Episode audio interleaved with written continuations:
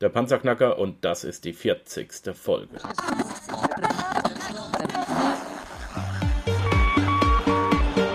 Hallo zusammen, ich bin Markus, willkommen beim Panzerknacker Podcast. Lass uns loslegen. Wenn du mich zum ersten Mal hörst, danke ich dir fürs Kommen.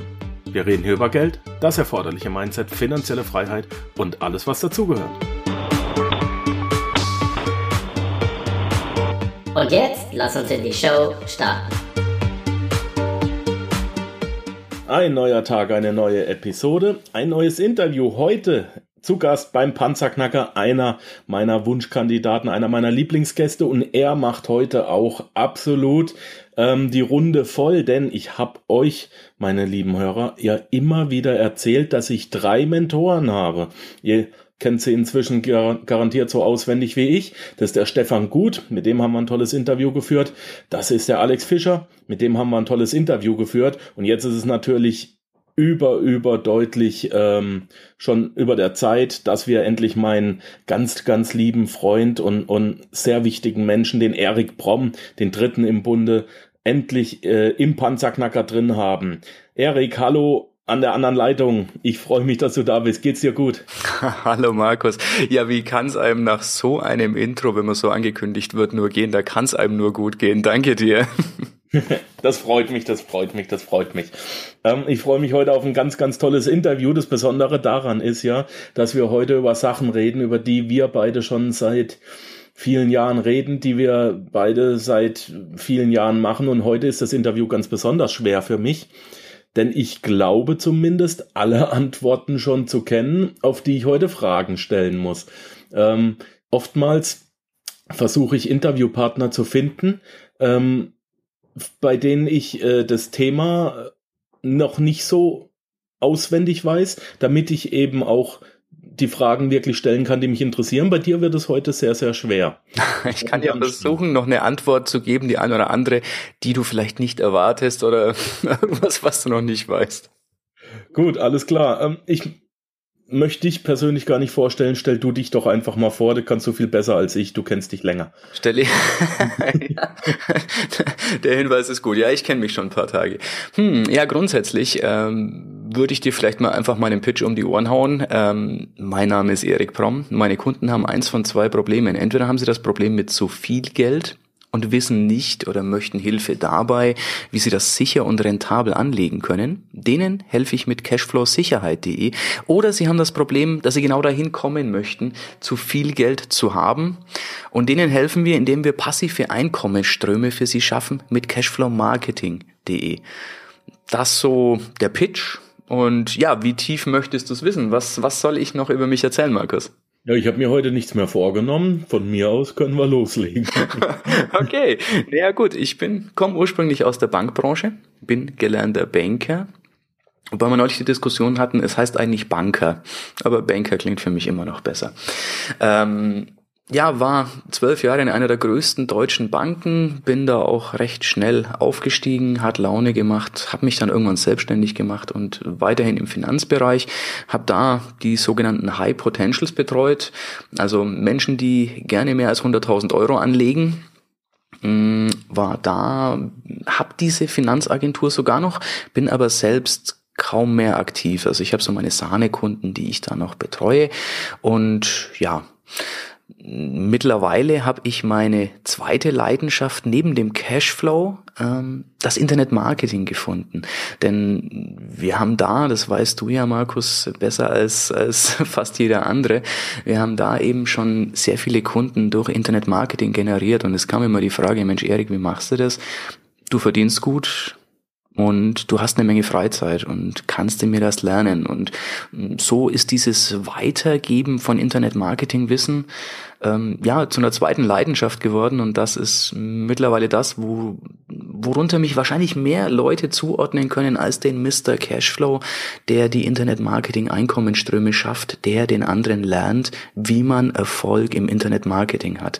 Da kennen mich wahrscheinlich wesentlich mehr Leute drunter als über die Finanzgeschichte ist einfach dem geschuldet, ähm, es gibt mehr Leute, die sich Einkommensströme schaffen mögen, als solche, die schon in dem Level sind, dass sie sagen, Mensch, ich habe jetzt 100.000 aufwärts, möchte das gerne sicher und rentabel anlegen, bitte hilf mir. Mhm. Ähm, jetzt ist es ja so, dass du irgendwie immer noch so ein bisschen unterm Radar fliegst. Du hast nicht den Mega-Bekanntheitskreis wie, wie ein Ralf Schmitz oder so, mhm. kannst aber mit den Zahlen, die hinten reinfließen, ganz, ganz locker mithalten. Wie machst du das? Wie mache ich das? Hm. Ja, es ist äh, auf der einen Seite, ich ähm, ja, ich überlege jetzt, wie ich es formuliere, ohne jetzt äh, dem, dem Kollegen, den ich sehr schätze, den Ralf Schmitz, da irgendwie schlecht dastehen zu lassen. Ich mag den Ralf nämlich wirklich total gern. Ich auch, ich auch. Toller Typ. Ja, was ich mochte ihn jahrelang, ich sag's immer wieder, ich habe es ihm sogar auch gesagt. Ich mochte ihn jahrelang nicht. Wenn ich nur gesehen habe, ein Video von ihm kommt, denke ich, boah, dieser Proll, dieser Tätowierte. Ich habe ihn einmal persönlich kennengelernt, ein ganz toller Typ, mit dem kannst du Pferde stehlen. Ähm, ich weiß nicht, ob er es mitmachen würde, aber Nein, ein sehr sympathischer und hilfsbereiter Mensch. Ralf, hier Gruß an dich, Lanze brechen und so weiter. Und auch danke für deine ganze Hilfe, die du bereits geleistet hast. Ja, stoße ich ins selbe Horn. Ähm, bei mir ist es so, ich ähm, mache gern Dinge, die funktionieren und automatisiere die ganz gerne. Mir ist dann eher weniger wichtig, vorne zu stehen und mein Gesicht bekannt zu machen. Ähm, ja, so schaffe ich mir eine Menge passiven Cashflow durch Beteiligen, Beteiligungen, indem ich anderen auch helfe, erfolgreich zu werden und eben mit meiner Firma da ja die die Strukturen schaffe. Das sieht man gar nicht nach vorne, dass der Erik Prom da irgendwo mitmischt, dass der mit seinem Team da aktiv ist. Da lasse ich gerne meinen Kunden sozusagen das Dasein schaffe für den den Cashflow und bin dann eben daran beteiligt oder stehe in zweiter Reihe. Ähm, wie du aber sagst, die Zahlen, die passen dann dennoch. Und natürlich, äh, ja, meine zweite Firma im Finanzbereich, im Immobilienbereich, das ist auch ein gutes Standbein und da sieht man eigentlich kaum was von mir. Also selbst meine Mieter wissen oft nicht, dass ich der Vermieter bin, weil es eben ja eine der, der Finanzfirmen ist, wo mein Name nicht im, im, ja, in der Firma vorkommt. Das ist übrigens eine Taktik, die ich äh, auch nur empfehlen kann. Ich bin noch kein Immobilieninhaber, werde es aber ähm, bald werden. Wenn Melanie, Melanie ist ja mhm. mein geliebtes Weibilein hier zu Hause, die wird sich jetzt freuen, wenn sie auch mal wieder im Podcast erwähnt wird. Ja. ähm, wenn wir beide, wir haben bereits die Pläne vorliegen, wie wir ein Mehrfamilienhaus bauen möchten. Okay. Ähm, da haben wir dann vor, sechs äh, Wohnungen zu vermieten und die siebte hier äh, ganz oben, ne, Dachterrasse, die wird dann unsere. Und ähm, da ist natürlich die Taktik die, dass keiner der Mieter weiß, dass wir die Vermieter sind und lassen das dann über eine Zweitfirma laufen. Äh, so haben wir unser eigenes Gebäude im Blick, müssen uns aber nicht Sonntagmittags anhören, dass der Wasserhahn drin da hast du allerdings recht. Wobei bei mir war es gar nicht die Intention, dass die nicht wissen, das sollen, dass ich der Vermieter bin. Das tut mir gar nichts, sondern ähm, ja, das ist meinem Steuerberater geschuldet. Der hat so ein Buch geschrieben, ich liebe Steuern, ähm, ich hasse Steuern. ähm, und da geht alles über eine Holdingstruktur. Das heißt, ähm, pack das Ego in die Tasche, schreib nirgends deinen Namen drauf, lass alles einer Firma gehören und du zahlst nicht nur weniger Steuern, sondern im Zweifelsfall, ja, kann dich auch verdammt schwer jemand verklagen. Also das ist einfach eine rein rechtliche und finanzielle Geschichte.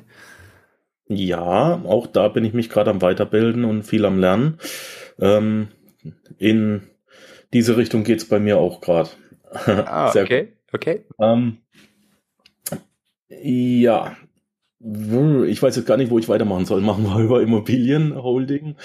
Äh, so wir, sind, wir, sind, völlig in deinem Interview-Leitfaden. ja, scheiß auf den Leitfaden. ähm, ja, äh, oder machen wir jetzt gleich äh, Online-Marketing weiter? Das ist, das ist alles super interessant immer. Ähm, Immobilien, wo hast du deine Immobilien? Ähm, ja, es ist ein, naja, was heißt exotisch ist es nicht. Also ich habe meine Immobilien nicht in Deutschland und zwar dem geschuldet, oder ich habe in Deutschland ein paar Immobilien, aber nicht den Großteil. Äh, zwar dem geschuldet, dass es Länder gibt, wo die Rechtsprechung für den Vermieter deutlich besser ist als Deutschland. Es ist bei uns einfach so, ähm, die Mieter sind die größere Wählergruppe und deswegen wird für die was getan.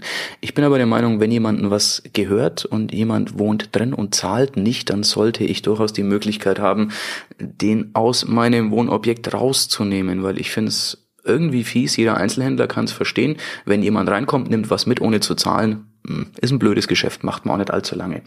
Deswegen habe ich den Großteil meiner Immobilien auf der Insel in England und in Amerika. Dem geschuldet, dass mm, ja die vom grundsätzlichen Recht her, was jetzt Grundschulden angeht, was äh, Grundbuch angeht, mm, Bankensystem unserem sehr sehr verwandt sind. Allerdings bei beiden habe ich zum Beispiel so Instrumente wie 30-Day Notice. Wenn jemand nicht bezahlt, kriegt der von mir ein Schreiben, 30 Tage ab heute. Äh, wenn, wenn der Zähler auf Tag Null ist, kann ich mit Polizei kommen, kann den rausnehmen lassen, Schloss austauschen und hab meine Wohnung wenigstens wieder. In Deutschland kann das anderthalb Jahre dauern. Mhm. Ja, weiß ich. Und ich kann mir auch anschauen, bei uns kann ich eine Schufa-Auskunft ziehen in UK oder USA habe ich die Möglichkeit zu sagen, ich möchte einen Drogencheck, ich möchte einen Bandencheck und einen Criminal Check. Also wenn jemand jemals Mitglied einer verbotenen Organisation war, einer randalierenden Rockerbande oder sonst irgendwas, dann ja, kann ich sagen, du, es mag für dich eine Mietwohnung geben, meine ist es nicht, denn ich bevorzuge Familien mit kleinen Kindern möchte dir einen sicheren, hochwertigen Wohnraum bieten und da passt's einfach nicht. Und wenn jemand drogenabhängig ist, muss deswegen kein schlechter Mensch sein, keine Wertung. Er passt nur nicht in meine Wohnanlage. Ja, gehe ich mit dir konform. In der Schweiz ist es so, dass wenn du hier eine Wohnung möchtest, mhm. musst du dich beim Vermieter auf diese Wohnung bewerben. Okay. Musst dann auch eine Selbstauskunft ablegen. Mhm. Und zu dieser Selbstauskunft gehört, dass du die, äh, ähm, die Adressen deiner Wohnorte der letzten zwei Jahre angibst und deine, äh, die Adressen mit Telefonnummer deiner letzten beiden Vermieter. Ah, okay. Okay. Und diese Vermieter, die unterhalten sich untereinander. Ja, ist auch schlau, ne? Wenn, wenn jemand Jetzt, woanders ja, seine Miete lass nicht das mal hat. sacken. Weißt du, was das für eine Macht ist? Ja, absolut, ne? Bau einmal Scheiße und du kriegst keine Bude mehr. Ja, ja. Das ist richtig cool. Das, Im Übrigen, wer, wer will dich davon abhalten, das, das bei dir auch einzubauen? Das kannst du sogar in Deutschland einbauen. Es kommt nur keiner drauf. Das stimmt. Das ist wahr, ja. Das ist absolut wahr. Geben Sie mir doch mal bitte die, äh, die Adressen, Namen Ihre letzten beiden äh, Vermieter, E-Mail-Adressen und äh, Telefonnummern. Fragen Sie die bitte, ob Sie die rausgeben dürfen. Und wenn Sie es nicht machen, dann ist das Ihre Entscheidung. Ich wünsche Ihnen noch ein schönes Leben. ja, hast du eigentlich recht. Da hast du eigentlich recht, Markus. Das stimmt. Ja. Total easy, aber richtig, richtig powerful. Ja. ja. So, sollte man eigentlich tun. Ne? Das ist äh, ja, es ist in anderen Ländern einfach nur so schön einfach und bei uns wird's einem einfach schwer gemacht. Es ist auch, wenn ja. der Mieter drin sitzt und zahlt nicht. Ich bin immer der Meinung, man sollte, ähm, wenn der Mieter seine Miete zahlt, hat er ein Anrecht auf sauberen, sicheren Wohnraum und ähm, da bin ich super gerne bereit, mich um jede Kleinigkeit, naja, okay, ich kümmere mich nicht selbst, aber ähm, ja, dafür zu sorgen, dass sich gekümmert wird, dass wirklich alles passt. Ich habe nur echt ein Problem damit, wenn jemand dann nicht bezahlt. Das ist für mich ein menschliches Problem, wo ich ja. Mm, das ist hier geben und nehmen, das muss in beide Richtungen gehen und mm, ja, es hat einfach mit Fairness und, und Ethik zu tun. Okay, sehe ich auch so. Sehe ich übrigens auch so. Ähm, was bedeutet Geld für dich? Was bedeutet Geld für mich? Hm. Ich, ja, ich mag Geld. Allerdings, ich sehe Geld als Instrument. Hm, ich sehe jetzt nicht die Eurozeichen, sondern ich sehe es irgendwo als etwas, ähm, was mir ermöglicht, Dinge zu tun, die ich sonst nicht tun könnte. Ähm, einer meiner größten Wünsche war tatsächlich, seit ich Jugendlicher war. Ich weiß nicht, bin mit meinen Eltern viel gereist und habe immer gesehen, Mensch, Bildung ist bei uns hier in Deutschland, wow, in die Schule gehen, aber woanders ist Bildung echt Mangelware und die Leute haben oder die Kinder haben kaum Chancen im Leben, weil die Bildung fehlt. Und ich wollte immer schon als Jugendlicher irgendwo eine Schule bauen. Ähm, jetzt hast du die Möglichkeit, nimm Zimmermannshammer, pack einen Haufen Nägel ein, flieg nach Südafrika und ähm, ja, bleib ein Jahr unten und, und bau eine Schule. Oder du hast die Möglichkeit, dein Geld für dich das tun zu lassen. Einfach zu sagen, ich kann nicht einfach ein Jahr weg. Okay, mittlerweile könnte ich's, aber lange konnte ich's nicht. Aber ich habe die Möglichkeit, einfach Geld zu geben, dass die, die, die Struktur geschaffen wird. Und insofern finde ich Geld unheimlich wertvoll. Es ist auch ein gewisses Sicherheitsinstrument, wo ich sage, ja, damit weiß ich, dass wenn ich mal nicht mehr hier sein sollte, dann ist meine Familie abgesichert. Also man kann sehr, sehr viel Gutes damit tun. Mhm. Würdest du dann sagen, dass Geld glücklich macht? Äh, Geld alleine? Nee, Geld selbst macht nicht glücklich. Ähm, es ist so, dass das, das Hinterherjagen des, nach dem Geld eher sogar unglücklich macht, wenn man das Geld hortet. Ähm, glücklich macht das meines Erachtens nach, was man mit dem Geld tun kann, wenn man die richtigen Sachen tut. Also wenn man nicht wirklich äh, versucht, 20 Stunden am Tag dem Geld hinterher zu laufen, ähm, sondern wenn man überlegt, Mensch, warum möchte ich denn Geld? Also ich habe mich einfach besonnen, was sind denn meine Werte? Und ganz oben ist Familie, Freizeit, Freunde, Gesundheit. Und ich habe mit Geld die Möglichkeit, diese Werte auszufüllen. Also ich habe die Möglichkeit zu sagen, ja, ich arbeite gerne, ich fange auch morgens um 20 nach 7 an, aber ich höre auch gerne auf, denn ja, ab Mittag ist bei mir Familienzeit und das ist ein Luxus, den ich mir durch Geldflüsse gönnen kann, dass ich sag, nachmittags, ähm, ja, kommen meine anderen Werte, nämlich Familie und Freunde. Und mhm. das ist das, was letztendlich glücklich macht, das, was man mit dem Geld tun kann. Und ich glaube, viele hängen da in der Schleife drin, dass sie immer mehr Geld hinterherjagen. Am Schluss sterben sie dann irgendwann und sind der Reichste am Friedhof, was aber niemanden was bringt. Wenn du das Interview vielleicht mit dem Stefan gut gelesen, äh, gehört hast, dann ähm, der macht es genauso wie du, ah, nur okay. umgekehrt. Okay. Nur umgekehrt. Der ganze Morgen und, nach, und, und Mittag gehört der Familie und ab 16 Uhr fängt er an zu arbeiten. Ah, okay. Weil ähm, ab 16 Uhr geht ans Handy an und ist sein Büro offen. Dann arbeitet er auch bis abends 11, weil wir haben ja die Cashflow-Spielabende und äh, noch, noch andere Meetings und so weiter. Und da kann man sich dann auch wunderbar mit Leuten treffen, weil die ja dann von der Arbeit nach Hause kommen. Wenn die dann äh, äh, Beratung brauchen ja. oder dass man einfach mal über die persönlichen Finanzen drüber guckt und das persönliche Finanzmanagement in den Griff kriegen muss, mhm. ja, dann muss er ab 17, 18 Uhr parat sein und deswegen hat er morgens frei. Ja, siehst du, so hat jeder so seine Einteilung. Ich finde es aber ganz wertvoll, wenn man einfach sagt, ähm, ich überlege mir, warum möchte ich denn eigentlich Geld? Und ähm, ja, es ist keinem geholfen, wenn man dem Geld hinterherjagt und auf dem Weg dahin geht die Familie und die Gesundheit im Bach runter. Mhm. Das kann man jetzt vielleicht einfach sagen, wenn man Geld hat. Wenn man jetzt überhaupt keins hat, was sind deine drei Top-Tipps? Meine drei Top-Tipps. Ähm, ich habe mich nie gefragt, äh, geht es, dass ich Geld und Freizeit haben kann, sondern ich habe die Frage einfach um ein Wort ergänzt. Wie geht es, dass ich Freizeit und Vermögen haben kann? Also das war, das ist mein absolut wichtigster Tipp. Frag dich nie ob, frag dich wie. Das ist, äh, ich habe das gelernt, als ich im Kindergarten war da, das bin ich mit meiner Tante immer zum Metzger gegangen und da konnte man sich aussuchen, möchtest du lieber ein Teufelchen, das war so ein Gummibärchen, oder eine Scheibe Gelbwurst. Und meine Tante hat mir gelernt, warum fällst du drauf rein, Erik? Warum sagst du, die stellt eine Entweder-Oder-Frage, aber warum antwortest du das eine oder das andere? Trickst die aus beim nächsten Mal und sag doch beides. Und das ist mir mein ganzes Leben geblieben, dass ich mir immer überlegt habe, hm, Geld oder Zeit, wie kann ich beides haben. Ich pack das oder einfach weg und ja, frag dich einfach beides. Das ist der, der wichtigste Top-Tipp. Mm, der zweitwichtigste würde ich sagen, überleg dir, was sind denn eigentlich deine Werte? Warum will ich etwas? Also egal was man will, sei es ein schnelles Auto, sei es ein toller Urlaub, ein großes Haus, warum will ich's? Was ist die Intention? Was ist das Gefühl, das wirklich dahinter steckt? Und brauche ich dann, wenn ich es erkannt habe, wirklich den Ferrari Oder ja, steckt was ganz anderes dahinter. Also ich habe mir kurz bevor ich das teure, schnelle Auto gekauft habe, eben Gott sei Dank mal die Frage gestellt und hm. ja, habe dann eine Menge Geld gespart.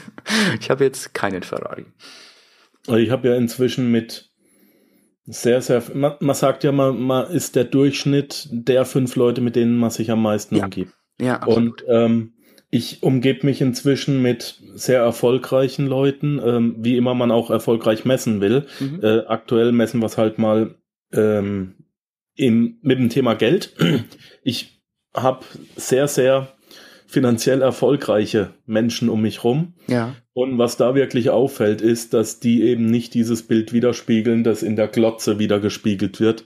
Ähm, dass die eben im Ferrari rumrasen, dass die äh, die die Kohle nur so raushauen und im Prunk und so weiter leben. Ja, genau. Ähm, das ist nicht die reale Welt äh, der Menschen, die ich kenne, die die sich ihr ihr Vermögen wirklich selber verdient haben.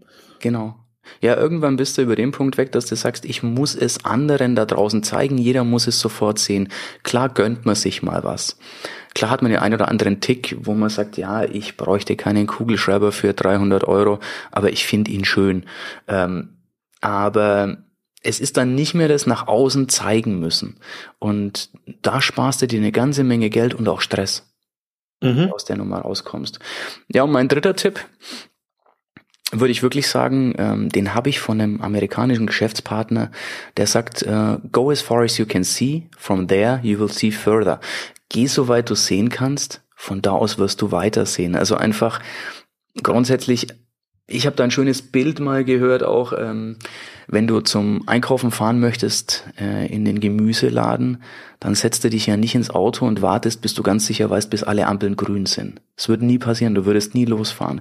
Aber viele machen bei geschäftlichen Unternehmungen, die warten so lange, bis sie alles, jede Kleinigkeit wissen. Das Dumme ist, dass das dann dazu führt, dass sie nie anfangen. Also der Tipp einfach, mach den ersten Schritt vor dem zweiten und denk über das nach, was jetzt gerade Thema ist. Versuch nicht die Probleme der Welt vorher zu lösen, sondern mach einfach Schritt für Schritt und du wirst extrem weit kommen. Mhm. Richard Branson hat mal in dem Zusammenhang gesagt, äh, Richard Branson ist ja der äh, Multimilliardär, ich glaube aus Australien kommt er, ne? Ähm, der hat Virgin Airlines gegründet und Virgin und, Records, Virgin Fitnessstudios. Ja. Mit Jungfrauen hat er es ein bisschen. Ne? Ja, ja, scheint ihm gefallen. ja, es zieht sich so durch. Der hat ja auch extrem attraktive Flugbegleiterinnen. ähm, äh, was überhaupt äh, kein ausschlaggebender Punkt ist, mit dieser Airline zu fliegen. ähm, der hat ja mal gesagt, ähm, wenn dir, also frei übersetzt natürlich, wenn dir irgendwann ein Deal angeboten wird, mhm und du bist dir nicht sicher, ob du das hinkriegst, mhm. dann nimm diesen Deal sicherheitshalber an und lerne danach, wie es geht. Mhm. Mhm, ja. Also vom Prinzip her, du kannst es dir nicht leisten, einen Deal nicht anzunehmen.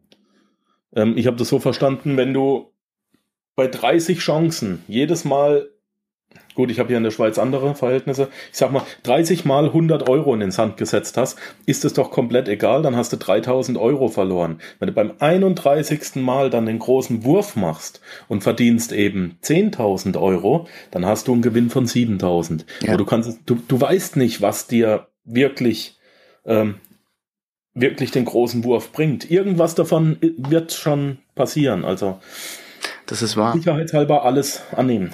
ja, ja, ja, genau. Und natürlich, ähm, ja, das Risiko begrenzen und die Chancen nach oben offen lassen, dann ist das eine geniale Strategie. Genau. Genau. Was ist denn dein nächstes Ziel, das du erreichen willst? Hm, mein nächstes Ziel. So ein Lebensziel halt, ne? Nicht so, ja, ab sofort will ich pro Tag 10.000 Euro verdienen, sondern so ein wirkliches Lebensziel. Du weißt, du bist aus dem Red Race draußen und ähm, dieses glücklich macht Ziel. Ein glücklich macht Ziel. Ähm, also ein privates Ziel, kein geschäftliches. Ja, eher, genau. Okay. Äh, wir sind gerade an der, an der Findung, wo möchten wir leben? Da haben wir die eine oder andere Herausforderung. Hm, ich bin der Meinung, ich weiß noch nicht mal, ob's, also wir überlegen gerade, äh, welche Stadt in Deutschland oder welches Land überhaupt. Ähm, für mich wäre es jetzt das Leichteste, dass man einfach sagt, ja, lass uns doch überall mal eine Zeit lang leben. Ähm, meine Frau sagt aber, hey, wir haben drei Katzen, das geht nicht, das musst du dir vorher überlegen. Und da ist das Ziel rauszufinden, wo möchten wir gerne sein? Wo möchten wir den, den Großteil unseres Lebens in nächster Zeit verbringen? Und das ist gerade mein größtes Ziel. Also es gibt so, so viele schöne Ecken auf der Welt und ja, das herauszufinden, wird wahrscheinlich auch eine schöne Geschichte, weil man überall hinfliegen muss. okay. Ähm, pass auf, folgende Situation. Okay. Du verlierst alles.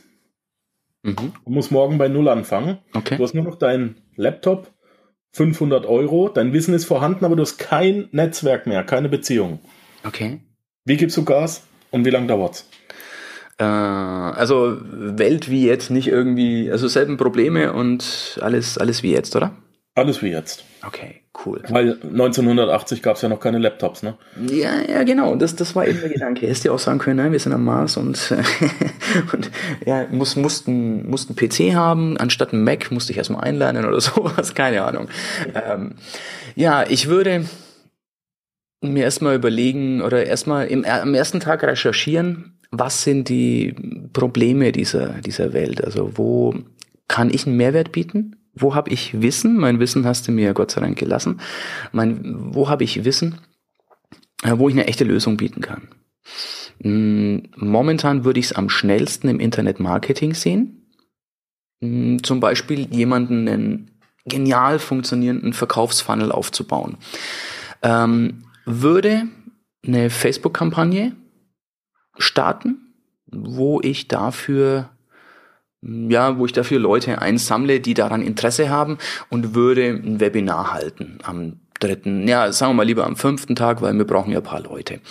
Ähm, Was hast du alles mit 500 Euro? Ja, ja, ich bin gerade am überlegen. Ja, okay, wir, wir brauchen, sagen wir mal, ich brauche 1,50 Euro pro Lied, machen wir mal 150 Leute, 300 Euro. Okay, ich habe 300 Euro ausgegeben. Bis jetzt habe ich ja noch nicht Essen und Trinken. Muss ich auch noch bezahlen? Oder ist das, äh, darf ich es raus? 100 Euro. ich muss also erstmal fünf Tage lang essen davon, ja? Hm, ja. Also stell, stell dir vor, es ist jetzt jemand draußen, mhm. ähm, dem können wir der hat, der hat noch nicht das gemacht, was du und ich gemacht haben. Also der kennt sich mit Online-Marketing noch nicht aus. Der hat jetzt, ähm, sagen wir mal, einen Kurs gekauft, Wissen ist vorhanden. Mhm. Der hat einen Laptop und der hat 500 Euro. 500 Euro, ums Business aufzubauen. Also nicht Essen, Trinken. Essen, Trinken steht im Kühlschrank. Ah, okay, gut. Gut, damit hast du mich jetzt nämlich geschockt, weil, ja. weil sieben Tage, 500 Euro, denke ich mir, oh, äh, wird eine hungrige, eine hungrige Woche. nee, nee, komm, also das ist alles, du musst auch keinen Strom davon bezahlen oder so. Okay, gut, gut. Ähm, ja, was, was ich jetzt jemand anders raten würde oder was ich tun würde? Was du tun würdest. Okay. Ähm, ich würde es mir einfach machen. Ich würde im Internet, Internet recherchieren, wer möchte im Internet Marketing erfolgreich werden, wer hat schon ein Produkt ähm, und ihm fehlt der Absatz oder er möchte gerne mehr Absatz haben. Das wäre mein erster Tag. Ich würde recherchieren. Ähm, ich würde, jetzt lass mich überlegen, würde ich die anrufen? Nee, ich würde Gemeinsamkeiten finden.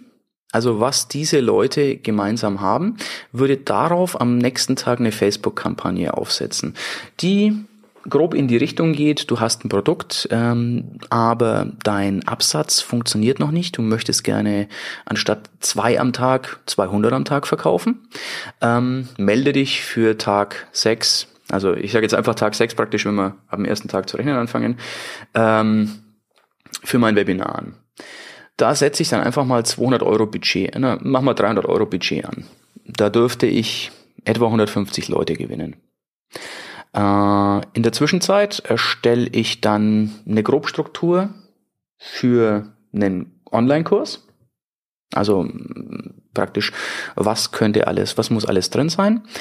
Und ich würde mir auch noch, ich würde mir einen Mentor suchen. Das wäre tatsächlich, äh, ich arbeite wahnsinnig gern mit Mentoren und äh, würde mir da auch wieder einen Mentor suchen, der schon, der noch etwas weiter ist als ich, würde den zum Essen einladen an Tag vier und würde da einen Hunderter ausgeben und ihn einfach so lange versuchen zu halten und zu sagen, äh, so viel von ihm rauszukriegen bei einem teuren Essen wie geht und ihn versuchen dazu zu gewinnen, dass er mich coacht.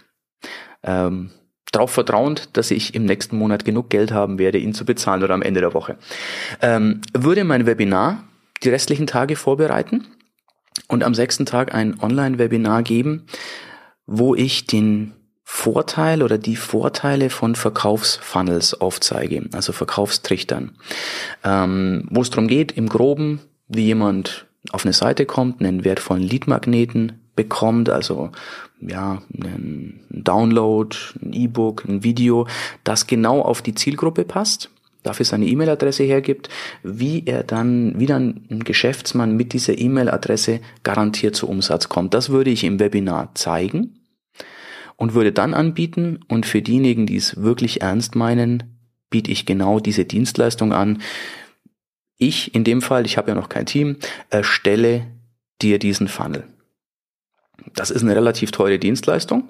Mhm. Also ich nehme aktuell für diese Dienstleistung eine Ecke über 10.000 Euro. Und ja, ich bin. Das dauert ja auch ein bisschen, bis mal so ein Funnel. Äh, was ist denn ein Funnel? Ein Funnel ist. Mm, es ist eine Abfolge von Dingen, die passieren. Grundsätzlich kann ein Funnel so ausschauen, jemand kommt auf eine Internetseite, hat Interesse, lass den mal Interesse an Hundeerziehung haben. Dann googelt der und findet die fünf wichtigsten oder ja, die, die fünf besten Tipps, dass dein Hund nicht mehr kläfft. Denkt sich, Interessant, klickt da drauf, sieht eine Webseite, hier kannst du die fünf besten Tipps, dass der Hund nicht mehr kläfft, downloaden, musst du nur deine E-Mail-Adresse eingeben, kriegst du umsonst. Tut derjenige. Auf der anderen Seite sieht es so aus, du hast jetzt eine E-Mail-Adresse. Dann startet dieser Funnel. Das ist da der Funnel-Einstieg. Ähm, das nächste wäre dann, dass dann zwei, drei E-Mails rausgehen, Zusätzlich zu diesem PDF oder zu dem Video mit den fünf Tipps kommt dann eben noch der eine Tipp, der andere Tipp und dieses und jenes. Und nach ein paar Tagen, also da wird dann der Kennen, Mögen, Vertrauen-Prozess, ist eine psychologische Geschichte, um, ähm, ja, um gewisse Barrieren abzubauen und eben, ja, dem, dem von vornherein erstmal Fremden dich nahe zu bringen und ihm die Expertenpositionierung sehen zu lassen, dass man sieht, oh, okay, derjenige weiß wirklich, wovon er spricht. Dann gibt's noch zwei, drei Tipps, ähm, zum Beispiel bei Hundeerziehung, ja, wie kann ich schaffen, dass mein Hund sein Spielzeug wieder hergibt, wenn ich mit ihm spiele und wo man eben, also da googelt man praktisch, was sind die, die größten Probleme von Hundebesitzern und du gibst da Wissen raus. Und irgendwann nach sieben, acht Kontakten dann kommt der Verkauf. Denn die Psychologie sagt uns, wenn du sieben Kontakte mit jemandem hast, dann ist deine Chance zu verkaufen um 231 Prozent höher, als wenn du das gleich tust. Viele Leute versuchen einfach mit einer, mit einer stinknormalen Webseite, hier kommst du hin und jetzt sollst du kaufen. Funktioniert in den allerwenigsten Fällen. Da sind also diese mehrere Kontakte, vergleichbar mit einem Date. Ich glaube, der Vergleich ist genial. Du siehst eine Frau in der Bar, dann kannst du hingehen und sagen, hey, willst du mich heiraten? Hm, die Wahrscheinlichkeit, dass du den Korb einfängst, ist verflixt hoch. Wenn du aber hingehst und erstmal sagst, darf ich dich auf einen Drink einladen? Dann kommt Smalltalk. Dann trifft man sich wieder sieben Kontakte. Also nach sieben Kontakte zu heiraten ist dann eher ungewöhnlich, aber dann gibt's vielleicht einen Kuss. Es gibt ja Zwischenziele. Genau. Richtig. Richtig. Es gibt ja dazwischen noch das ein oder andere, ne? noch Zwischenziele. Nennen es genau. genau. Und das ist zu vergleichen mit einem Verkaufsfunnel. Also das ist das äh, wie beim Dating. Wir ja. daten unseren Kunden, bis wir dann ihm den Antrag machen. Und der Antrag wäre über, ja, übersetzt gesagt, kauf bei mir. Bis dahin haben wir den Kunden auch soweit, der möchte kaufen, der weiß, hey, du bist der Experte, du hast Ahnung von was du redest. Wenn ich jetzt irgendwo kaufe und ich bin ja schließlich in diesen Funnel gekommen, weil ich Interesse daran habe, weil ich einen Schmerz habe, den ich vermeiden möchte, dann ist die Wahrscheinlichkeit, dass der Kunde kauft, extrem hoch. Und das ist das, was wir auch für unsere Klienten tun. Wir, wir bilden solche Funnels komplett aus. Ist eine hochtechnische Geschichte, ist tatsächlich, also es steckt eine, eine Menge Hirnschmalz drin und funktioniert einfach genial. Jetzt ist es ja so, dass viele Online-Marketer hingehen und sagen, ähm, wenn du mein Produkt kaufst, meine Videos, du guckst 12, 30 Videos an und dann bist du der Online-Marketing-Fachmann und verkaufst genauso viel wie ich. Das heißt, viele Online-Marketer äh, verdienen Geld damit, dass sie über Online-Marketing reden. Dann kaufst du dieses Produkt, weil du eben jetzt eine kleine Schreinerei hast und willst, weißt, du musst deine Verkäufe steigern, indem du deinen Bekanntheitsgrad ähm, und deinen Wirkungsbereich erweiterst.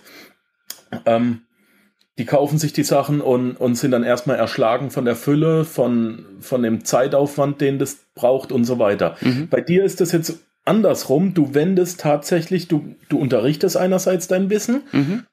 Und andererseits gehst du aber auch hin und bietest diese unheimlich komplexe Service-Dienstleistung an, die normalerweise, ich sag mal, ich persönlich weiß ja, wie lange es bei mir gedauert hat. Ich habe zweieinhalb Jahre gebraucht, bis ich das Wissen alles unter einem Hut hatte. Ja. Das ist soweit aber gar nicht ungewöhnlich, wenn man mal bedenkt, wie lange eine normale Berufsausbildung dauert. Ja, genau. ja, das ist ja eine ganze Berufsausbildung. Und du bietest das jetzt eben an, weil du darin wirklich, wirklich gut bist.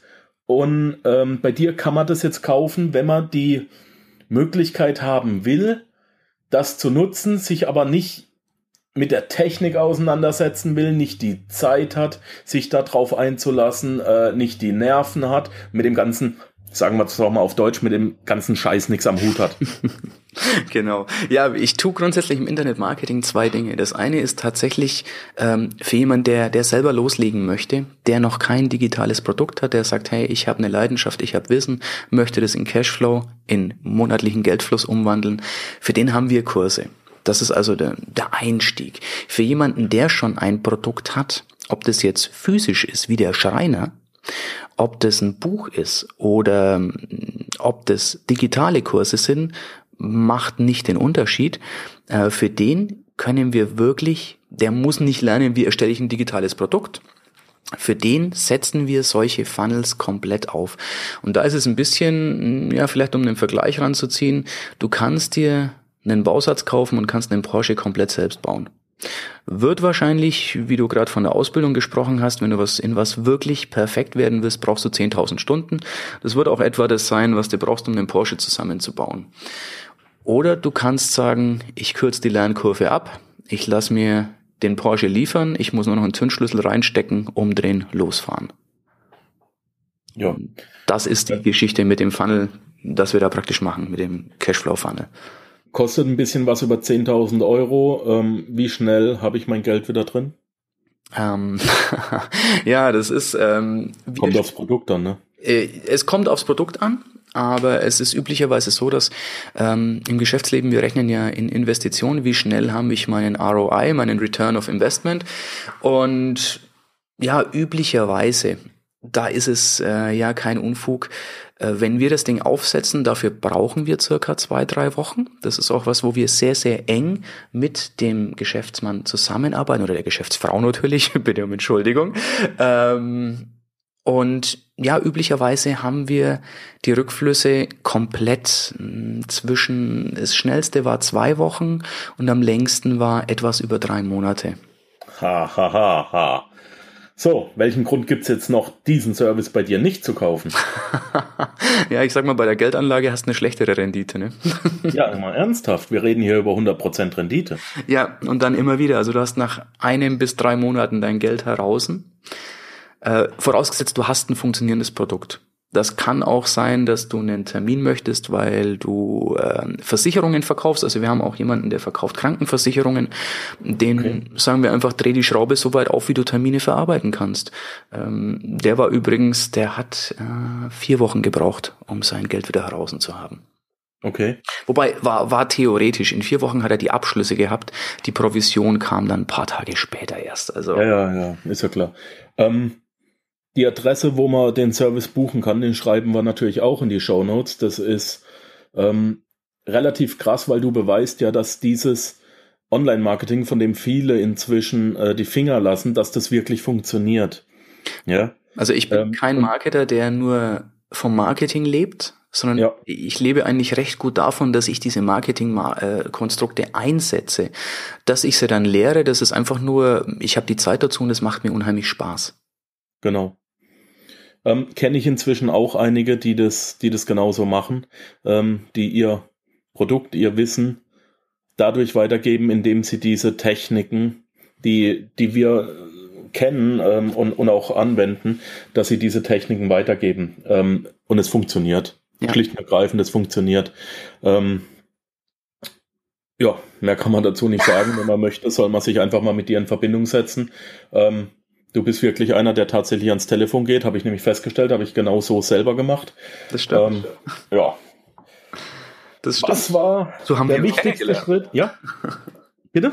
So haben wir uns kennengelernt. Du hast einfach durchgerufen und ich fand das verdammt cool damals. Ja, eben. Eben, es sind, es, es sind ja doch nur Menschen an der anderen, am anderen Ende. Ja, ja, speziell bei, bei dieser Cashflow-Funnel-Geschichte, da ist es sogar, dass ich den persönlichen Kontakt haben möchte. Da ist es, das ist auch eine, eine Dienstleistung in der Größe, wo ich sage, da möchte sowohl der Kunde den persönlichen Kontakt, als auch mir ist es wichtig zu verstehen, was tut er, um ihm wirklich das Optimum zu bringen. Und da ist es wichtig, dass man einfach mal auch drüber redet. Ja. Ähm, was war denn der wichtigste Schritt, der dich zum großen Erfolg gebracht hat? Hm. Ja, es kommt jetzt darauf an, was du als großen Erfolg siehst. Ähm, dass ich finanziell frei geworden bin? Oder? Nein, was, was, dir ist ja jetzt bei der Frage direkt irgendein Ge Grundgedanke als erstes ins Hirn geschossen, dann das zweite und danach kam die Frage, oh nee, jetzt muss ich erstmal nachfragen. Ja. Was war das erste gerade? gut gefragt, Markus. Sehr gut gefragt. Ja, ist ja logisch. Anders, anders hättest du ja, wärst du ja nicht auf die Frage gekommen. Das dritte, an das du gedacht hast, war ja jetzt frühestens die Frage. Das stimmt. Also, es war wohl ja, es muss oftmals immer was Schlechtes im Leben passieren. Ich bin tatsächlich zu Boden gegangen und habe dann irgendwann beschlossen, jetzt kotzt's mich an, diese Mittelmäßigkeit und jetzt Vollgas, was muss ich tun? Wo ist jemand, der das kann, was ich können möchte? Ähm, jetzt lege ich richtig los, ich hole mir einen Coach, ich äh, gebe jetzt Gas. Das weiß ich ja noch gar nicht. Wann war das denn? Wie bist du denn zu Boden gegangen? Was war denn da? Bin ich zu Boden gegangen, ja, das ist, äh, es war Weiß ich ja noch gar nicht. Das weißt du nicht, nee, das ist was, wo ich, ähm, ich habe erst einmal öffentlich drüber gesprochen und das war äh, auch in dem Podcast bei Tom Kaulis, der hat mich die Frage gefragt und da hätte er mich beinahe, ja, da habe ich schon ein Kloß im Hals gekriegt. Aber gut, wir, wir sind Freunde, Markus, das heißt... Äh, wir sind unter uns. Äh, genau, wir sind unter uns. wir, wir und, und äh, der, der Herr Podcast da draußen. ähm, ja, ist jetzt knapp über zwei Jahre her. Da war früh morgens, meine Tochter ist in die Schule gegangen. Ich hatte eigentlich einen Termin, habe mich fertig gemacht, damals noch Anzug, Krawatte und wollte losfahren, klingelt das Telefon. Meine Mama ist dran und sagt, Erik, sitzt du? Und ich sag, nee, ich steh. Und dann sagt sie, setz dich hin. Und ich, brav wie ich bin, setz mich hin. Sagt sie, dein Papa ist heute Nacht um drei gestorben. Ich sitze seitdem neben ihm auf dem Sofa und warte, dass es so weit ist, dass deine Tochter in der Schule ist, dass ich dir Bescheid sagen kann. Und in dem Moment ist für mich die Welt zusammengebrochen, denn wir haben nicht damit gerechnet, dass mein Papa stirbt. Also das war er, er selber nicht. Er ist nachts, er wollte Formel 1 anschauen, hat sich noch ein alkoholfreies Radler geholt, hat sich's hingestellt, aufgemacht und ist gestorben so hatten meine Mama dann am Sofa gefunden. Und das, damit rechnest du nicht. Und mein Papa war mein Held. Also das war so. Ich habe auch mit, mit Anfang 40 mein Papa immer noch um Rat gefragt und dann bricht die Welt erstmal zusammen. Verstehe ich, ja. Dann siehst du nur noch Wolken, du siehst keinen Himmel mehr und damals war das Geschäft zu 100 Prozent von mir abhängig, von meiner Leistung zu Kunden zu gehen, und einfach ich zu sein und zu verkaufen. Mhm. Und das konnte ich dann über ganz lange Zeit nicht mehr, zumal drei Monate später meine Oma gestorben ist und zu der hatte ich auch ein sehr, sehr enges Verhältnis. Ich bin, meine Eltern waren früher beide berufstätig und ich habe dann sehr viel Zeit tagsüber auch bei meiner Oma verbracht und die ist dann kurz drauf gestorben und das hat dazu geführt, dass ich ja ein gutes Jahr außer Gefecht war. Also ich habe funktioniert, aber äh, ich, ich war vom, von erfolgreich sein echt verdammt weit weg. Ich hatte Mitarbeiter, ich hatte ein Haus zu bezahlen monatlich und äh, die Einnahmen sind weggefallen. Ich hatte Gott sei Dank schön Polster, aber du kriegst Angst, wenn du, wenn du dem Polster beim Schwinden zusiehst und weißt, du hast äh, Verantwortung für Familie und für Mitarbeiter und das macht einem wirklich, wirklich Angst. Hm das war mein, mein schlimmster Moment privat wie dann in Folge eben auch geschäftlich. Ja. Ja. Ähm, kann man ja nicht ganz abschalten, beides. Es gibt ja, ähm, warte mal, äh, irgendjemand, irgendjemanden habe ich mal gefragt. Ne, ich krieg's nicht mehr ganz hin. Thomas Klussmann war das wahrscheinlich. Ähm, da habe ich ihn nach, ne, nach dem privaten und nach dem geschäftlichen mhm. Thomas gefragt. Ja. Er hat gesagt, den gibt's nicht. Mhm. Es gibt nur den Thomas. Und ähm, das fand ich eine unheimlich beeindruckende Aussage. Ja. Ich bin mir nicht sicher, wer es war. Ich weiß es nicht mehr ganz, aber die Aussage ist eben hängen geblieben. Mhm. Und seitdem sehe ich das bei mir auch so. Es gibt nicht den Podcaster Markus, den Investor Markus, den Schuldenzurückzahler Markus, den Familienmensch Markus, den Grillanschmeißer Markus. Es gibt nur den Markus. Punkt. Ja, ja genau. Und das ist in, in, in, es, es gibt nur den kompletten Markus. Und deswegen ist es auch so logisch, dass wenn wir beim Grillen zusammensitzen, dass wir über Geld reden, dass wenn wir hier ein Interview führen, dann auch über den toten Papa reden oder es gibt ja nur uns. Ja. Und da sollten wir uns auch als Gesamtheit sehen. Und ich finde, die, die Privatperson aus dem Beruf unbedingt immer auszuschließen, ist der falsche Weg. Ähm, das, das da habe ich viel aus dem Interview und aus der Aussage mitgenommen, wofür ich sehr dankbar bin, ja. Ja. Ja, ich glaube, das ist auch was, warum ich die Geschichte mit Internetmarketing so gern mag. Weil warum es mir so großen Spaß macht, ich kann ich selbst sein. Und ich weiß genau, die Kunden, die zu mir passen, die zieht's an. Und die, die sagen, hey, mit dem Typen kann ich nicht, ja, die, die werden vom ersten Moment an erst gar nicht auf meine, meine Videos klicken, weil sie sagen, was will ich mit dem Typen? Ich kann damit nichts anfangen. Der hat eine zu lange Nase, was weiß ich, zu kleine Ohren, irgendwas. Ähm, ist völlig in Ordnung. Und das, das finde ich sehr, sehr gut.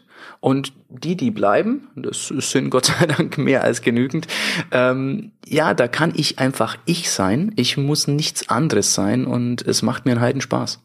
Ja, ähm, ich habe mich letztens mit einem meiner Hörer getroffen mhm. und äh, ja, jetzt müssen wir unseren Hörern mal ein bisschen Wind aus dem Segel nehmen. Wenn ihr den Erik oder mich oder uns beide mal trefft, seid bitte nicht enttäuscht. Wir sind nicht so groß, wie wir aussehen. ich wollte jetzt gerade sagen, was kommt jetzt wohl gemeines? Nee, ich bin tatsächlich 1,70. Mehr, für mehr hat's nicht gereicht nach oben. Eben. Ich auch nur, so 1,69, 1,70, je nachdem, wie viel ich gegessen habe und der Bauch runterzieht.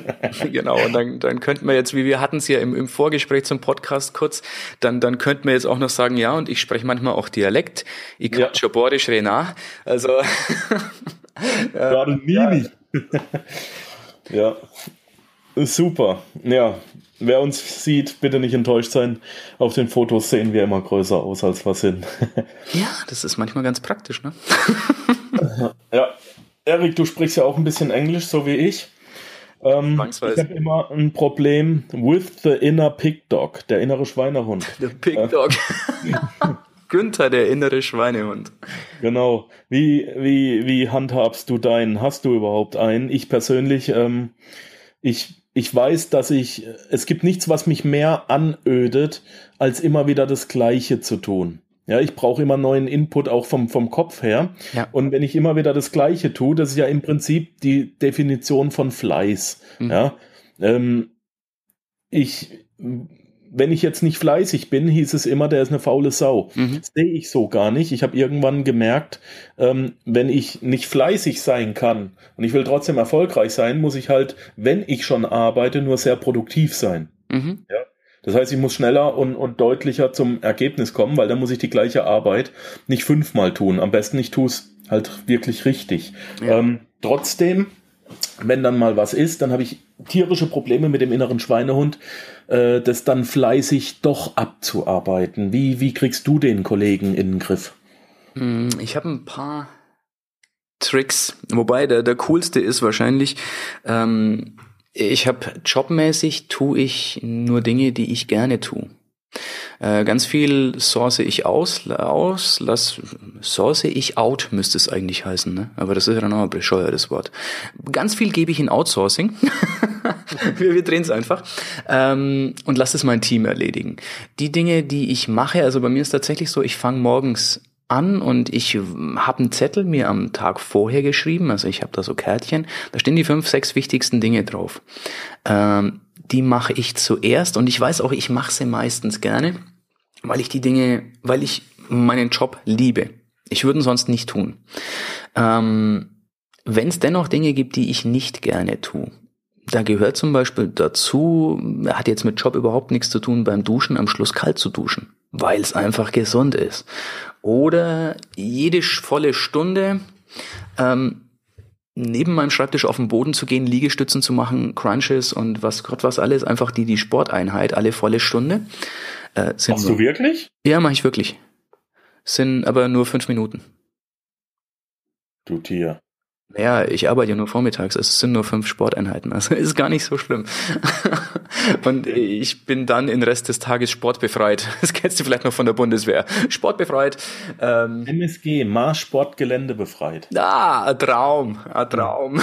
Nein, eben nicht. Ich war ja, ich war anderthalb Jahre lang MSG. Mir, ich war ja früher sehr sportlich und ähm, bei einem Sportfest in Köln an der Geiler Name. Äh, Schule für Personal in integrierter Verwendung. Okay. Abgekürzt Sperrs Integriffwiddig. ja, Bundeswehrabkürzungen sind das Geilste, ne? Ja. Ähm, ich war also an der Schule für Personal in integrierter Verwendung in Köln, Militäringstraße 1000. Da wurden wir ausgebildet, mhm. ähm, monatelang Englisch zu reden. Da wurden die Leute ausgebildet, die in internationale Verwendungen kamen, mhm. sprich nach äh, in die USA oder an die Botschaften, um die zu sichern, oder wie ich ins NATO-Hauptquartier. Und da hatten wir ein Sportfest, und das Sportfest war schon rum und es hat leicht angefangen zu nieseln. Und äh, ich habe den Befehl bekommen, ähm, noch zwei Volleybälle einzusammeln und jogge über den Rasen und mir verdreht's das Bein und die Kniescheibe springt raus und hängt oh. eben neben dem Bein. Und ich lieg halt auf dem Rasen und brüll vor mich hin, vorschriftsmäßig, ne? und ja, dann haben die irgendwie die Kniescheibe wieder reingekriegt, ist aber ein Teil abgesplittert und war ich natürlich erstmal im Krankenhaus acht Wochen. Mhm. Und wenn du vorher jeden Tag Sport machst und wirklich Hochleistungssoldat bist, da bist du am Futtern wie ein Scheunendrescher, aber du brauchst es natürlich auch. Ja, ja. Das Problem ist, wenn du jetzt äh, als Hochleistungsmaschine im Krankenhaus liegst dann futterst du weiterhin wie ein Scheunendrescher, weil dein Körper kriegt nicht mit, dass du im Krankenhaus liegst. Ja. Und ähm, ich habe wirklich anderthalb Jahre gebraucht, bis ich, bis ich da wieder draußen war. Ähm, Marschsport Gelände befreit und wenn du das bist, dann darfst du auch nichts tun. Mhm, mh. Das ist verboten, weil das ist ein Befehl von einem Vorgesetzten, von einem Arzt. Ein Arzt ist immer Offizier. Und ich habe halt trotzdem weitergegessen und dann bist du halt dick hinterher. Und ich bin nie wieder zum Sport gekommen und das bedauere ich so ein bisschen. Und deswegen bin ich jetzt aktuell dran, ja, Punkt 1, seit anderthalb Jahren Ernährung umgestellt, funktioniert sehr gut, keine Kohlenhydrate. Und jetzt muss Sport, Krafttraining und so weiter muss wieder kommen, weil tut alles nicht so gut. Genial. Aber nur so viel mal zu mir. schön. Mein Problemchen. So erfahre ich ja auch was über dich. Ist ja schön. Ist ja, ja, da merkt man aber, mit wem man schon länger zu tun hat. Ne? Ja, ja, genau, genau. Wir waren bei deinem inneren Schweinehund. Du hast noch einen Tipp. Genau, ja, das, das ist so die Geschichte, wenn es jetzt Sachen sind, auf die ich mich manchmal nicht freue oder wo ich keinen Bock habe. Also kalt duschen ist definitiv nichts, worauf ich mich freue. Ähm, dann kommen mir zwei Dinge zum Gut, zugute. Das eine ist, ich bin seit meiner Jugend Kampfsportler, erst Karate, dann Kung Fu. Und da lernst du einfach, es ist scheißegal, ob es weh tut, du tust das jetzt trotzdem. Und das ist einfach diese Disziplin, die mir da anerzogen wurde. Mhm. Und das andere ist, was mir wirklich, wirklich, was für mich funktioniert, funktioniert vielleicht nicht für jeden, aber für mich funktioniert, habe ich den Tom Kaulis mal sagen hören. How you do anything is how you do everything. Wie du eines tust, so tust du alles. Und ich denke mir, ich möchte mich selber nicht als Versager sehen. Das heißt, wenn ich einmal nicht kalt dusche, ja, dann tue ich vielleicht ein zweites, ein drittes Mal nicht, dann schleicht sich's ein. Also ich mache einfach eine Gewohnheit draus und zieh dann durch. Und wenn ich keinen Bock habe, dann denke ich mir, how you do anything, verflixt nochmal, also mach kalt. Ist halt dann so. Und das, ja, so dieses einfach den, den Hintern heben und tun. Das äh, ja, hat, hat für mich immer ganz gut funktioniert. Ich weiß aber auch, dass nicht jeder so gestrickt ist. Ja. Ähm, nö, das habe ich auch als Soldat stark mitgekriegt, wie es die Amis so, so schön sagen, do your fucking job. Ja, genau. Bei mir würde es funktionieren, genau. bei meiner Frau brauchst du damit überhaupt nicht ankommen. Eben. Die sagt Na? dann jetzt erst recht nicht. Eben, ja, meine genauso. Eben. Ähm, ich ziehe es halt stur durch und wenn ich jetzt 14 Stunden am Schreibtisch sitzen muss und Podcast machen muss, dann kommt sie rein, wie kannst du die Küche nicht aufgeräumt haben, nicht durchgesaugt haben und so weiter. Ähm, ist ja überhaupt kein Problem. Mein Job war es heute, äh, Ding zu machen, äh, Podcast, egal was es kostet. Ja. Schluss. Und da, da, ist meine Frau schlau. Sorry, dass ich dich unterbreche. Nur ganz kurz. Ich hoffe jetzt mal, deine Verlobte, jetzt seit paar Tagen deine Verlobte, hört ja. diesen Podcast nicht oder den Punkt nicht. Doch, sie ähm, wird hören. Sie wird's hören. Okay, dann, dann verrate ich ihr jetzt was, äh, wie du funktionieren könntest. Also bei mir funktioniert's. Ich habe ja immer diesen, diesen Zettel, ähm, die fünf bis zehn wichtigsten Dinge, die ich heute tun muss. Jetzt, wenn meine Frau will, dass was passiert, schreibt die mir das einfach auf den Zettel drauf. Zum Glück habe ich den Zettel nicht und die Macht und die Gewalt, diesen Podcast vorher zu. tja, tja, das wäre jetzt mal eine Anregung. Dani bringt den Markus mal dazu, dass er einen Zettel schreibt. okay. Aber jetzt kommen wir mal von Pärchentipps zurück zum Thema Geld. Ähm, okay. was, was sollte ich meinen Kindern zum Thema Geld mitgeben? Ah, glaube nicht, was die Banken dir erzählen. Hm ja, vielleicht als wichtigstes, äh, Geld ist eine Illusion. Geld, wie wir es kennen, als Papier, wo ein Eurozeichen, Schweizer Franken ist zwar besser, aber auch das ist eine Illusion. Das ist ein theoretisches, theoretisches Versprechen. Denn wenn du damit auf einer einsamen Insel bist, hast du einfach nur Papier. Und was wir mit Papier tun können, das wissen wir. Entweder haben wir einen Stift zum draufschreiben oder, naja, okay, die andere Idee überlasse ich jetzt deiner Fantasie. Ja, Feuer machen. Genau, Feuer machen. Feuer machen ist auch gut. ähm, es ist im Endeffekt nur ein Versprechen. Also schau, dass du dieses Versprechen bald in irgendwas einlöst. Also Euros zu haben ist, ist ja gut und schön oder Schweizer Franken zu haben ist gut und schön. Aber meine Tochter weiß, dass Metall, Edelmetall besser ist als Papier und weiß, dass Immobilien noch ein Ticken interessanter sein können, wenn man es richtig macht, weil monatlich was kommt. Also ich habe ihr damals für vier Kinder, ist das übrigens ganz, ganz toll. Ich bin mit ihr McDonalds gefahren. Wir sind jetzt keine Verfechter von Fast Food, aber da habe ich gesagt, komm, lass hinfahren. Habe mich mit ihr reingesetzt und habe gesagt, schau mal, die Leute, die da Essen austeilen, die kriegen Geld, weil sie hier sind. Wann, wann verdienen die Geld? Sagt meine Tochter, ja, wenn sie hier sind. Dann sage ich, okay, und der Pächter von McDonald's, von dem Ganzen, den siehst du hier nicht. Der bezahlt die Leute und kriegt Geld, wenn Geld drin ausgegeben wird. dann haben wir beschlossen, okay, der verdient Geld, wenn viele reinkommen. Der verdient jetzt bei uns auch ein bisschen was. Und dann sage ich, und jetzt überleg dir den dritten. Der dritte im Bunde ist McDonald's Deutschland selbst. Denen gehört die Immobilie. Wenn niemand zum Essen kommt, und niemand hier drin ist, verdienen die trotzdem Geld? Ja. Und das war, war eine ganz wichtige Lerndings. Habe ich ähm, ihr gesagt, was möchtest du mal machen? Möchtest du mal da hinten stehen und Burger machen? Möchtest du das Ding mieten und Leute einstellen? Oder möchtest du das Haus haben? Und das war ja so der Beginn der, der finanziellen Ausbildung für meine Tochter. Ja, gut. Wie alt? Damals war sie neun. Mhm. Also du musst halt kindgerecht einfach umbauen und dir einfach sagen und Vor allem nicht unterschätzen die Knirpse. Ja, ja, absolut. Nicht absolut. unterschätzen. Die Amis machen das, glaube ich, ganz gut. Ähm, ich habe zumindest das Gefühl gehabt, eine der wenigen Sachen, wo sie, ja, ähm, die Amis sehen meines Erachtens nach Kinder als vollwertige Menschen. Mhm. Und die reden auch ganz normal mit denen und die dürfen auch in, in, in die werden in jede Gruppe mit reingenommen. Mhm. Ähm, das machen wir nicht. Nee, das stimmt. Äh, Finde ich, finde ich schade. Ja. Ähm, zum Thema Geld nochmal, meine Definition von Geld, von diesen Fiat-Währungen, die ne, Dollarzeichen, mhm. Eurozeichen oder CHF drauf haben. Ja. Ähm, dieses Geld definiere ich als ein Gutschein für geleistete Energie, dessen Wert auf Vertrauen basiert. Das ist eine wirklich gute Definition.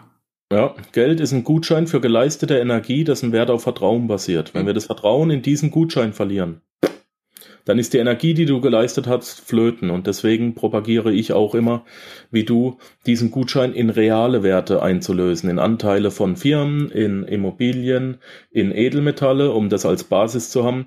Mhm. Wir können schön spekulieren aktuell mit Kryptowährungen, mhm. ähm, indem wir die selber produzieren. Er gibt so viel. Dafür mache ich ja den Podcast. Was sage ich da? Genau, richtig, richtig. Ähm, Du, machen wir noch eine Stunde weiter oder hören wir auf? Wie du möchtest, ist dein Podcast, Markus. ähm, Buchtipp, was muss ich unbedingt gelesen haben? Ähm, also mein absolutes Lieblingsbuch ist ein sehr altes Buch, was sich jeder für ein Euro noch was bei gebraucht bei Amazon holen kann. Ich habe mir aber die gebundene Version bestellt, weil ich es einfach wichtig und wertvoll finde. Ähm, der reichste Mann von Babylon. Cool, habe ich letztens geschenkt bekommen von einem meiner Hörer. Ah, okay, okay. Ja, Hast ja. du ihn gelesen? Noch nicht, ich, komm, ich bin noch nicht dazugekommen. Ähm, es, ist, es ist so, der Enias Troxler, hi Enias, ich grüße dich mal in dem Podcast, einer meiner ähm, motiviertesten Zuhörer, möchte ich mal sagen. Der ist auch, ähm, der kommt auch immer auf die Cashflow-Spiele. Der hat sich mit mir in Basel getroffen auf der Vertriebsoffensive von Dirk Kräuter. Mhm. Und der nimmt sich wirklich das zu Herzen, was, äh, was er sich anhört. Und es hieß, was du gibst, ist wichtiger als das, was du nimmst. Und jetzt geht dieser Mann hin und kauft sich von jedem Buch fünf bis zehn Ausgaben, wo er meint, das ist wichtig und äh, verschenkt die seinen Freunden und so weiter und sagt hier, solltest du mal lesen, finde ich wichtig. Und da hat er ja ein Foto gepostet auf Facebook und ich sage, Mensch, Enias, das eine Buch, das habe ich noch gar nicht gelesen, kenne ich noch gar nicht. Und das war eben der reichste Mann von Babylon. Und mhm. da sagt er, Markus, ist überhaupt kein Problem, wir treffen uns eh in der Woche in Basel auf der Vertriebsoffensive. Und da hat er mir das Buch mitgebracht. Und jetzt steht es bei mir im Regal und ich halte das ganz, ganz wertvoll und ich freue mich auch sehr darüber, weil es ist ein Geschenk und ich werde es ähm, bald, bald lesen. Ja, lese es. Es lässt sich super schön lesen. Es ist nämlich in Form von Geschichten geschrieben. Und mhm. wir alle können bei Geschichten ja kaum aus. Das ist die älteste Form, was weiterzugeben. Und ich finde es echt toll. Es, es lehrt die, die wichtigsten Grundlagen über Finanzen und das Ganze in einer wirklich schönen Geschichte. Cool. Der reichste Mann von Babylon. Mhm. Ähm, Werde ich auch natürlich verlinken in den Show Notes. Ähm, noch ganz kurz, was ist dein Lieblingsinvestment und warum? Mein Lieblingsinvestment äh, sind tatsächlich Immobilien. Äh, und warum? Weil ich mein Geld sozusagen recyceln kann. Also ich kaufe mir eine Immobilie, ich renoviere die, das geht allerdings jetzt nicht in Deutschland, was ich da sag. Ähm, wir refinanzieren die nachher mit Banken. Ich habe mein Geld wieder, besitze aber dennoch die Immobilie. Hä? Nochmal. ja, klingt, klingt gut, ne? Also ich nehme Geld, ähm, kaufe mir eine Immobilie. Gut.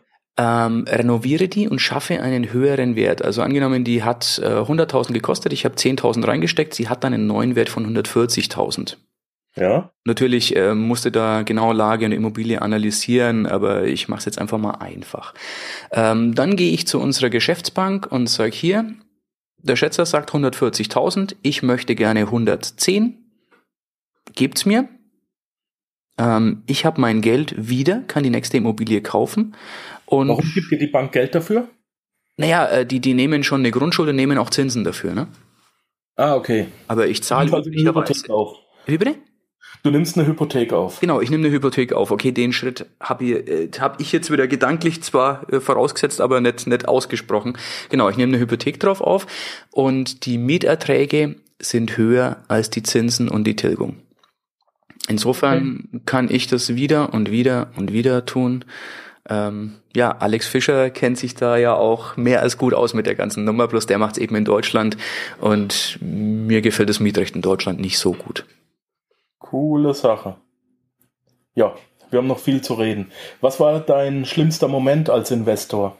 Mein schlimmster Moment als Investor war ja definitiv, als ich genau den Spaß in Deutschland versucht habe. Das war eines meiner ersten Investments. Habe ich mir eine Studentenwohnung in München gekauft ähm, und hatte einfach viel zu wenig Erfahrung. Es hat alles gepasst, die Zahlen haben gepasst. Was ich nicht bemerkt habe, der Mieter, der drin ist, zahlt nicht. Das habe ich dann bemerkt, als ich das Ding gekauft hatte. Es war nicht mein Geld, es war Geld von meiner Bank. Ähm, ich musste monatlich die Bank bedienen und habe keine Miete bekommen. Und ich bin dann stinkend, stinkend sauer geworden.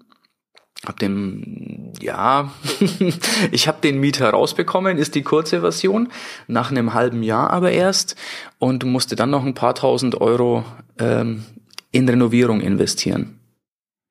Geld, das ich nicht hatte und gleichzeitig musste ich die Finanzierung bezahlen und hatte keine Mieteinnahmen.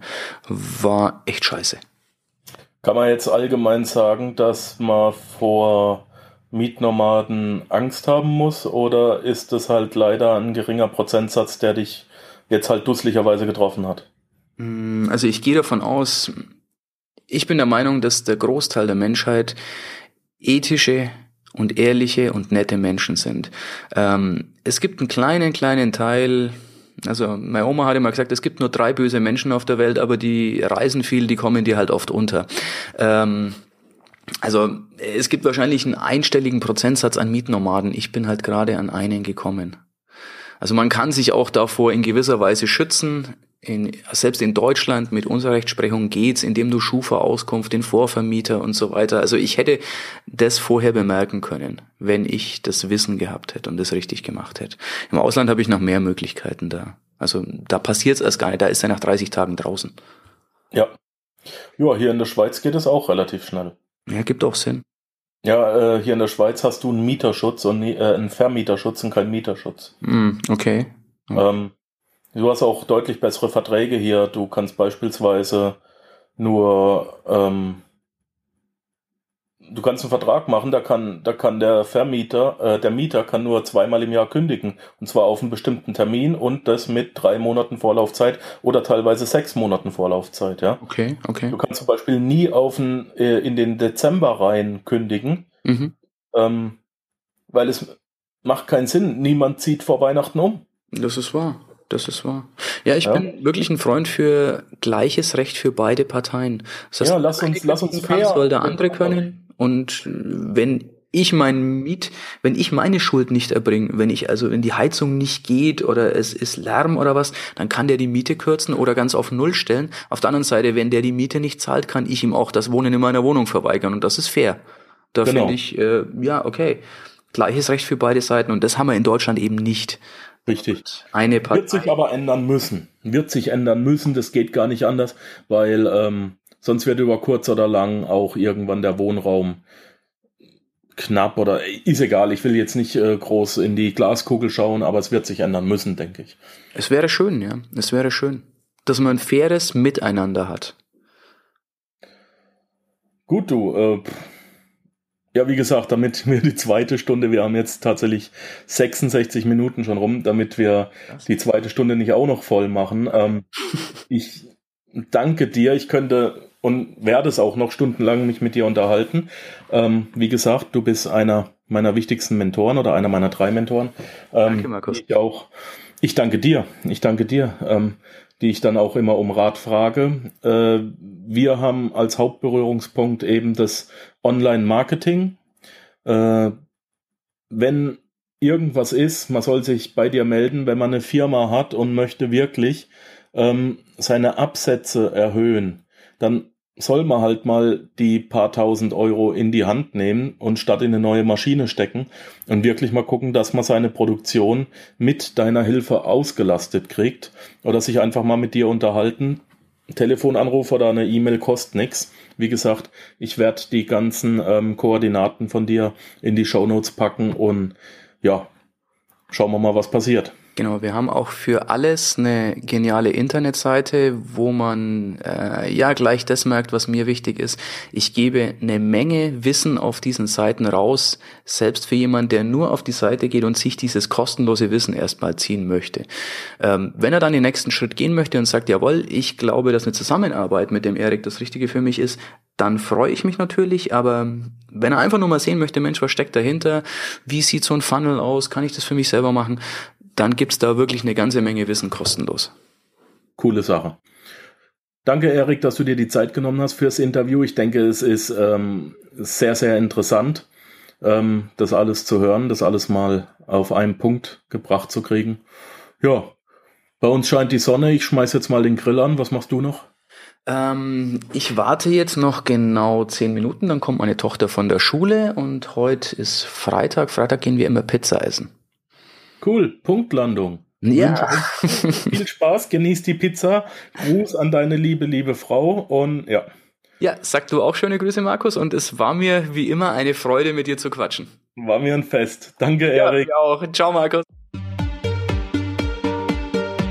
Danke, dass du den Panzerknacker-Podcast mit Markus Habermehl gehört hast. Wenn dir der heutige Input gefallen hat, dann freue ich mich, wenn du unsere Webseite an deine Freunde und Familie weiterempfehlst. Vergiss bitte auch nicht, das Archiv auf meiner Webseite unter www.panzerknacker-podcast.com nach älteren Episoden zu checken.